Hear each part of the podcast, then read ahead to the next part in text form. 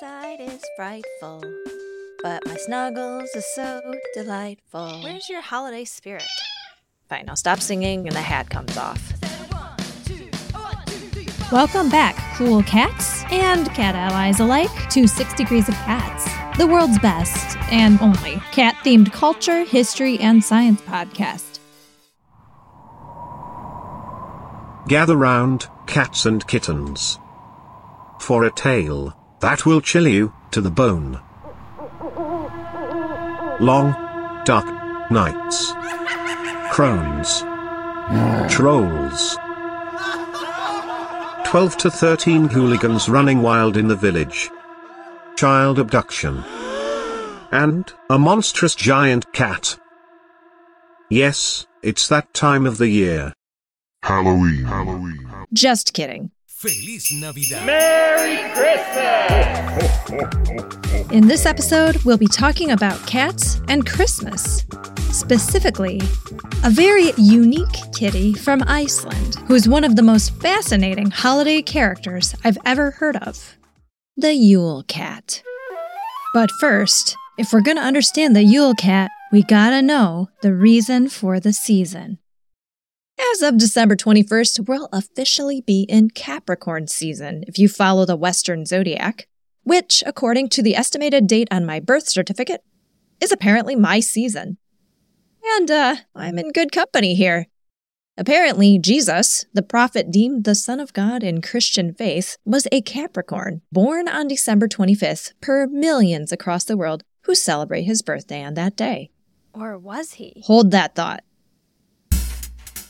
According to my research, far before the time Christ was said to have walked this earth, folks actually were celebrating around that time, as in Father Time. Or, as he was named by the ancient Greeks, Kronos.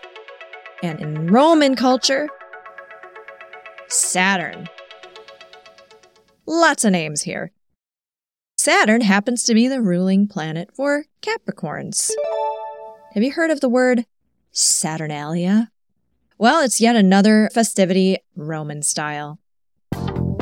Going back in time a bit, these libations were an observance of the winter solstice, a time when the sun is at this angle that causes us to have the shortest day or the longest night. So, yeah, for about a week around the 17th of this month, ending on the solstice, folks partied, made mischief, wore funny hats, and played that hit Hasbro game, Knucklebones, using knucklebones for dice, something like that. Possibly over a diluted mulled wine, gifts were also given. Get this the old standby of I don't know what to get you gifts, candles, and white elephant exchanges can actually be seen back in Roman times. The celebration was to honor Saturn, the god of the harvest, to bring on the promise of a happy, healthy, harvesty new year. Sound familiar? Oh, yes, my sharp six degrees of cats listeners. What the Romans were doing, you probably do in some way, shape, or form, willingly or not, with or without family and friends and colleagues. Cultures across the world have observed the winter solstice, and in these modern times across the globe, one of the most influential holidays is Peebo Day. Bryson Day. Come on, y'all. Christmas. So, how did the winter solstice and Saturnalia transform into Christ's birthday on December 25th? Well, turns out December 25th may not actually have been when Jesus was born. In my research, I surfaced a few discussions that suggested his birthday was actually like March 20th or April 15th or May 21st. Obviously, they didn't have airtight, you know, medical documentation at that time. So, Jesus may have been a Pisces, Aries, and a Taurus, Gemini, because the constellations might be adjusted. Not exactly astrology is an airtight science. This speaks to the point made by our religious scholar expert, Dr. Megan Goodwin, from the Witches episode. That prior to uh, the church 501c3, per US tax code, there were probably as many denominations or little pockets of Jesus worshippers as there were households until the church 501c3 made it a corporate holiday. It all started, or maybe just took off, when Constantine, the Roman emperor of the 4th century, mass decreed Christianity permissible. And then the commercial campaign furthered with Pope Gregory I, Not the cat here. who decreed that December 25th was the date for the holiday. Or maybe it was before then. The documentation is kind of muddy on when someone said, let's make December. It's all about marketing, folks. Anyway, what is documented is that it was in the church's best interests to work within the existing holiday calendars of the cultures they were uh, colonizing. Let's put it that way. And this is really evident in Iceland's Christmas or Yule time traditions. Yule as in Yule log? So, Yule was basically what the Saturnalia parties were called, as carried on by various Germanic tribes, including the Vikings, who loved cats. And Yule is related to the word Jule. for solstice in Old German or something. Norse and Old English. You hear that Yule cognate also in the word, Jólnir. which is another name for Odin, One of the gods in the Norse pantheon. who stars in a lot of stories about what's transpiring during this cold, dark season of long nights, and who happened to be portrayed in Norse mythology as an old man with a white beard. We're getting to the cat part, I promise. We were talking about the Yule part of Yule Cat. Yule being the word referring to winter solstice seasonal gatherings in Nordic and Germanic cultures. Let's get a little more history on this. Definitely. So Yule or Yule in Icelandic, Yule in Norwegian, uh, Yuletide in English is a very ancient festival, of course, pre-Christian. The word might be associated with the word hjol, which means the wheel, almost the wheel of the year, the turning point of the year. In Iceland, especially at Christmas, the sun comes up at maybe uh, 10.30 in the morning, 11, and then starts going down about 2 o'clock, 2.30. So darkness is, is very powerful. And their food reserves are beginning to go a little bit low. And they're looking forward to the days becoming longer again, for the sun returning at some point. So really, this is what's being celebrated. It's the longest night. You might recognize our returning expert on Icelandic and Norse folklore, University of Iceland's Dr. Terry Gunnell. I've always been interested in history and uh, folk traditions, folk festivals, and things of this kind. Goes back to my doctoral thesis, which was really about the beginnings of drama in Scandinavia. And that involved looking at all sorts of folk festivals that involved people dressing up in costumes, which may have had very ancient roots. Thanks to my great discussion with him, I learned, or rather unlearned, a lot about Iceland, such as the fact that prior to the arrivals of the Viking ships with their slaves, there actually weren't any indigenous people on this island. This is what makes Iceland and the Faroe Islands, which isn't so far away, very different to really anywhere else, and this part of the world certainly. Apparently, there were a few hermits who'd come up here from Ireland, and they disappeared pretty quickly because there were obviously a lot of people moving into the country. They may have simply grew old and died, but there was otherwise nobody here. And that meant that people coming to Iceland and to the Faroe Islands, where there was nobody, was very different to, say, coming to Scotland and the Scottish Islands, where there had been a lot of people living before. Certainly, the first main settlers that came to Iceland in the late ninth century were people largely coming from Norway. But they also brought along with them a lot of slaves from Ireland and Scotland. So probably there were even more people from Ireland and Scotland than there were from Scandinavia.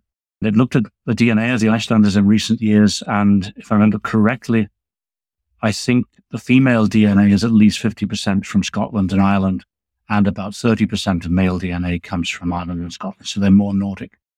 This means that the traditions that we have in Iceland are a little bit different to those from Norway and Denmark. And there are touches of, of stories and uh, beliefs that come from Ireland as well. Iceland's unique setting, climate, and history set the stage for those tales to foment into some pretty unique cultural phenomena. Dr. Gunnell elaborates. Iceland was a completely empty landscape, and that must have been pretty frightening in many ways. When they were at home, they knew where they should bury their dead, they knew where they could give gifts to the supernatural, to the elves and the nature spirits. Came to Iceland, they had no idea even if the nature spirits spoke the same language they did. So they had to establish places where they believed that their dead would go after they died. They had to establish places where they lived and where the nature spirits lived, where the trolls lived and things of this kind. So in, in a sense, creating sacredness or sacred areas of the landscape, creating a sort of new religion to a certain extent. They have to be adapted to a country that has got, for example, boiling hot water coming out of the ground, volcanoes, earthquakes, smells of sulfur in many areas, pretty frightening all around. And so, Certainly, in terms of heritage, of course, people are bringing with them their heritage from home. The Norwegian settlers bring their beliefs and their stories and their traditions. But the same with the Irish. The slaves there are also bringing their own traditions, which they'll be passing on to children when they're bringing them up. In all cases, adapting to these new surroundings. Only gradually they become Icelanders and not Irish or Scottish or Norwegians. thank you so much, Dr. Gunnell. Friends, we have covered the winter solstice and how Yule and Christmas kind of merged into the same week. Wait, who might that be? We're getting right into that after the break.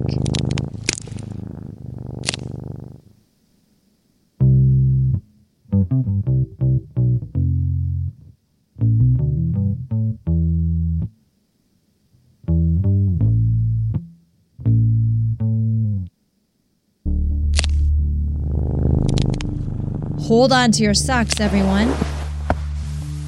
It's. Ég jólaköttur. Uh, come again? Ég er jólaköttur. Köttur is cat. Jóla is uh, Christmas or Yule. That was an Icelandic journalist who wrote about Jólakötturinn. So, Jólakötturinn is. Kötturinn. It's the cat. The Christmas cat. I bet this cat is fluffy and huge like those gib cats that Molly Dowdswell told us about in the Vikings episode. The ones that Freya had in her sleigh. The folklore goes that there is an ogress called Grýla. Grýla also has a cat, you know, Christmas cat. And he's a big son of a, we call it female cat again? That would be a queen. Oh, so in Iceland we call him Laida, and uh, a male cat is a press. He's a huge cat, like big claws, really piercing eyes. So I'm guessing Grýla is a bit of a different spin on Mrs. Claus here. She's certainly not a nice little old lady with a cat on her lap. She is not exclusive to Christmas. She'll come down from the mountains and she'll come and eat naughty kids all year round. And she is married to an ogre called Leppalúði. He's basically like a big dumb ass. So Grýla and Leppalúði aren't Mrs. and Mr. Claus exactly, but maybe they have elves and reindeer or something. and a bunch of children. Those are the Yule lads, anywhere from 9 to 13. Usually we stick to 13 right now. And they show up for the 13 night. So every night, kids put out their shoes and get a little treat. So it's exciting to wake up and also you're bad. You get a lump of coal, right? Kids will find an uncooked potato in their window. My older daughter got an uncooked potato one day, refusing to go to sleep at the right time and whatever else. So there was a sort of message. I am starting to hear a few things that might be familiar to those of us raised to be good 364 days of the Gregorian calendar year. So we've connected Christmas to Yule. Let's continue trying to connect the Yule to the cat. Thanks to the Viking settlers. I was born and raised in Reykjavik and live there currently. Freyjugata is a street in the center named after this goddess, Freya, who was always associated with cats. People say the street is mysteriously always filled with cats, that cats are just like lingering around the street always. I encounter multiple cats every time I'm walking or I'm just, you know, strolling around downtown Reykjavik. So I would say Iceland is a lot more cat positive place. That was our third guest and second Icelander. My name is Júlía Hermannsdóttir. I am a musician. I work in tech and I love cats. Júlía grew up hearing about Jólakötturinn, yeah. A huge cat who will eat you if you don't get clothes for Christmas. Wait a minute. The cat eats what? Economically disadvantaged children who eat you right up. If you don't get a new article of clothing before Christmas, Like a fancy wool sweater or something? you can just eat like a pair of socks. I kind of thought Nordic cultures were, you know, not so materialistic. Wait, is this a ploy from the local sheep shearing union or something?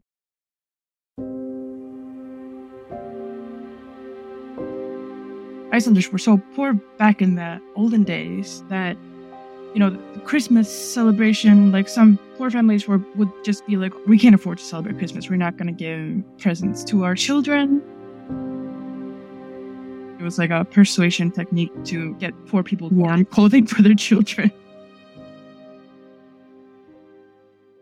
Back in Icelandic society, rural society of the 17th, 18th, 19th centuries, you have maybe 20% landowners and other people have no, no rights really. They're farm workers moving from farm to farm, living on the farm with other people. And then, but they have no real right to get married. They have no right to own anything.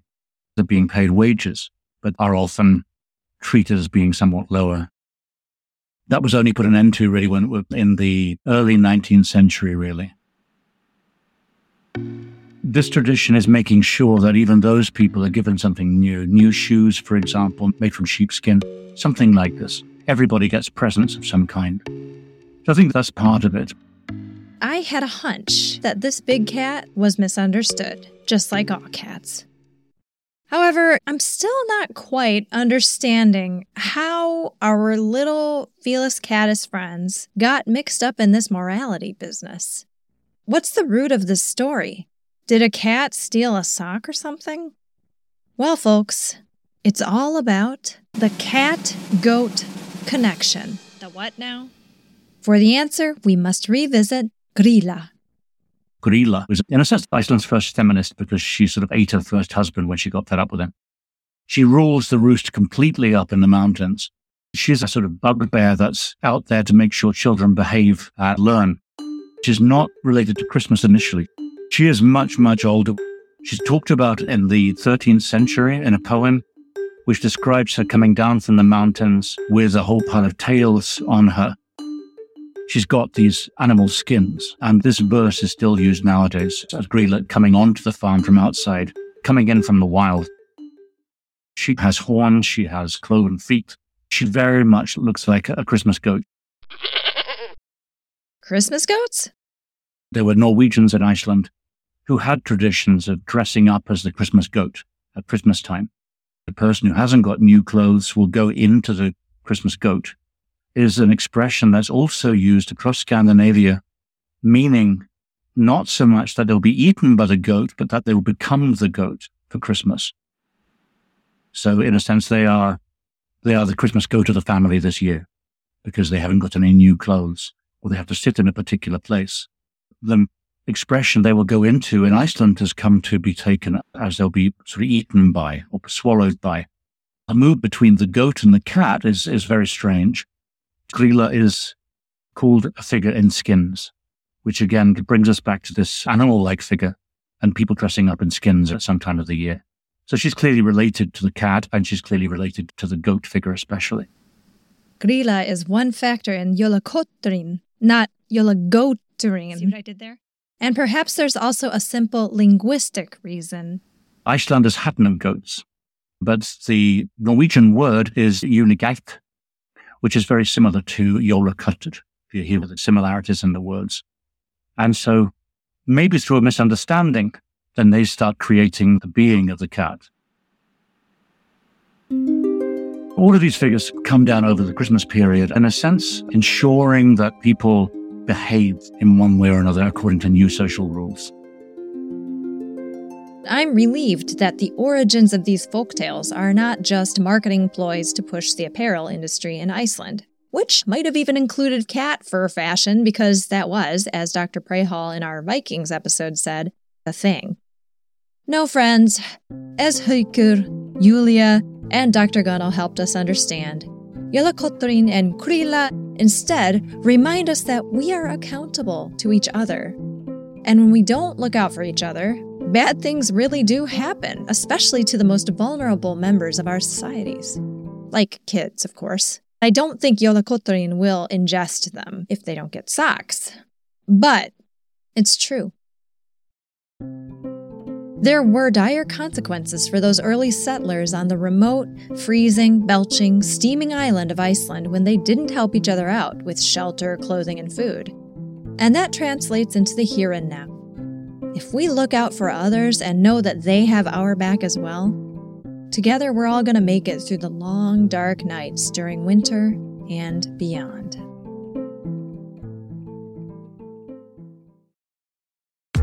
Ah, the holidays. I no longer believe in Santa Claus, which was a very tough reality to face last year, but thanks for getting me through it, Binky and Snuggles. May we all take care of those in our communities, lest we enter the stomach of the Yule Cat. My dear Six Degrees of Cats listeners, May your winter solstice and all other holidays falling around this occasion be full of rest and connection. Speaking of which, Binky Snuggles and I will be taking a little break for my birthday season and will resume our fortnightly schedule in the new year. I'll share the dates and details for the next drop on the Captain's Log Substack, so if you're not already subscribed, please check out the link in our show notes and sign up. I want to thank my wonderful experts. Terry Gunnell. Júlía Hermannsdóttir. While the opinions are my own, the research and work is theirs. If you'd like to learn more about them, please check out our show notes, which also include the references and research that went into this episode. Oh, and big thanks to my team, aka me, Captain Kitty, and my co executive producers, Binky and Snuggles, for whom I'm eternally grateful. As always, if you loved what you heard, please give us a five star rating and a review because that actually helps a lot. On behalf of the team, we wish you all a very happy new year. And remember, everything is connected. Six Degrees of Cats is produced, written, edited, and hosted by yours truly, Captain Kitty, aka Amanda B please subscribe to our mailing list by going to linktr.ee slash six degrees of cats or look us up on all those social media platforms. You'll be first in line for the extra audio and more treats if you connect with us there. All episodes are dedicated to the misunderstood, the marginalized, the resilient, and the weird. And of course, all the cats we've loved and lost.